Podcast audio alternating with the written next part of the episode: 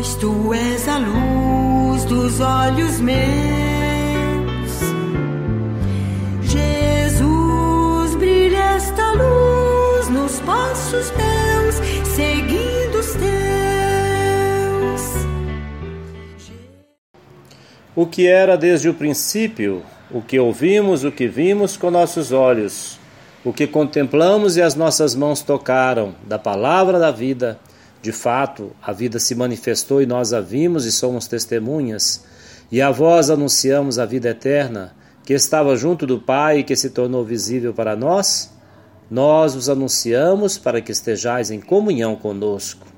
E a nossa comunhão é com o Pai e com o Filho Jesus Cristo.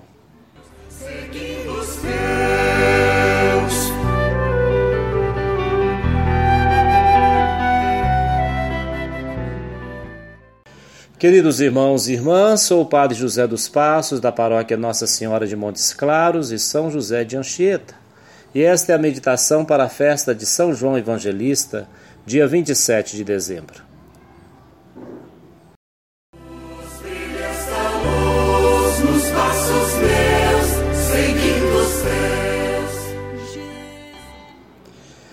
Dia de São João Batista, São João Evangelista, e ouvimos na liturgia estas duas belas leituras tiradas dos escritos joaninos, escritos cuja autoria a tradição atribui ao apóstolo mais jovem do grupo dos doze. João Evangelista recebeu por símbolo a águia, porque é o escritor bíblico que conseguiu, ao modo da águia, ter uma visão mais clara, objetiva e aprofundada da verdade sobre Jesus Cristo. João é irmão de Tiago, e ambos são filhos de Zebedeu e Salomé.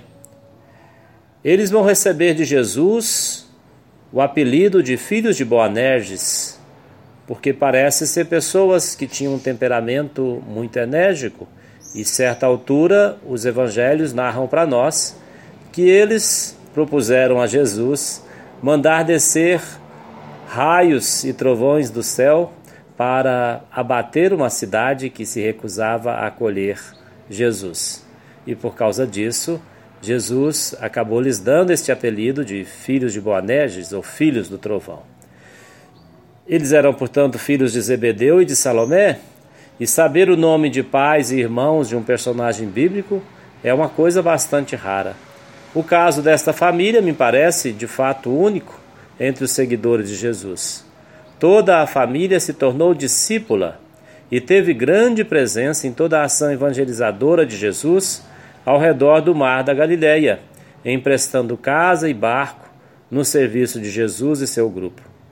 Quando Jesus chama os irmãos, Tiago e João, encontra neles uma disponibilidade que os evangelhos sinóticos tratam de frisar, dizendo que eles deixaram o barco e seu pai Zebedeu para seguir o Senhor. Seguir a Jesus fez de João um contemplativo, e assim ele expressa na sua primeira carta o que ouvimos, o que vimos com nossos próprios olhos, o que contemplamos e as nossas mãos tocaram da palavra da vida. Somos testemunhas e vos anunciamos a vida eterna. A comunhão de vida com Jesus tornou João sua testemunha ocular, e esta mesma comunhão de vida João deseja para os seus leitores, porque em tal comunhão se encontra a verdadeira alegria, a alegria completa, a alegria da vida eterna, como ele diz. O Evangelho nos mostra, numa linguagem narrativa, o processo pelo qual o discípulo amado foi crescendo nesta experiência. Ele é mais ágil que Pedro, chegou primeiro ao túmulo, mas não entrou. Chegou primeiro ao túmulo ou alcançou primeiro a fé na ressurreição? Ágil por ser mais jovem ou ágil no sentido do entendimento, da sabedoria e da fé, que acredita mais rapidamente nos sinais da ressurreição? Por alcançar a sabedoria ainda tão jovem, João pode vencer em si a ansiedade e dar a preferência a Pedro, que representa a autoridade.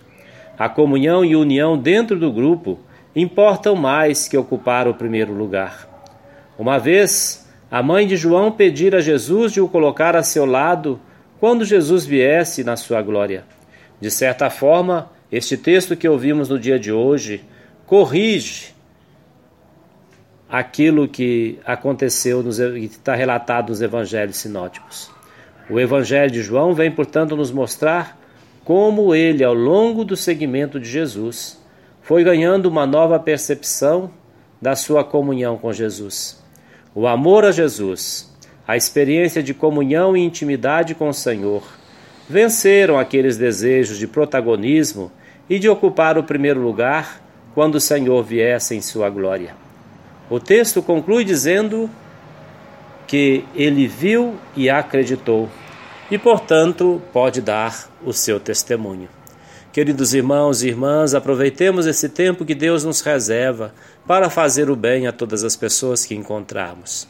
Deus é bom e Ele nos ama e por isso nos dá esta festa tão bonita de uma intimidade que devemos ter com o Senhor. Recebe meu abraço e de Deus a sua bênção.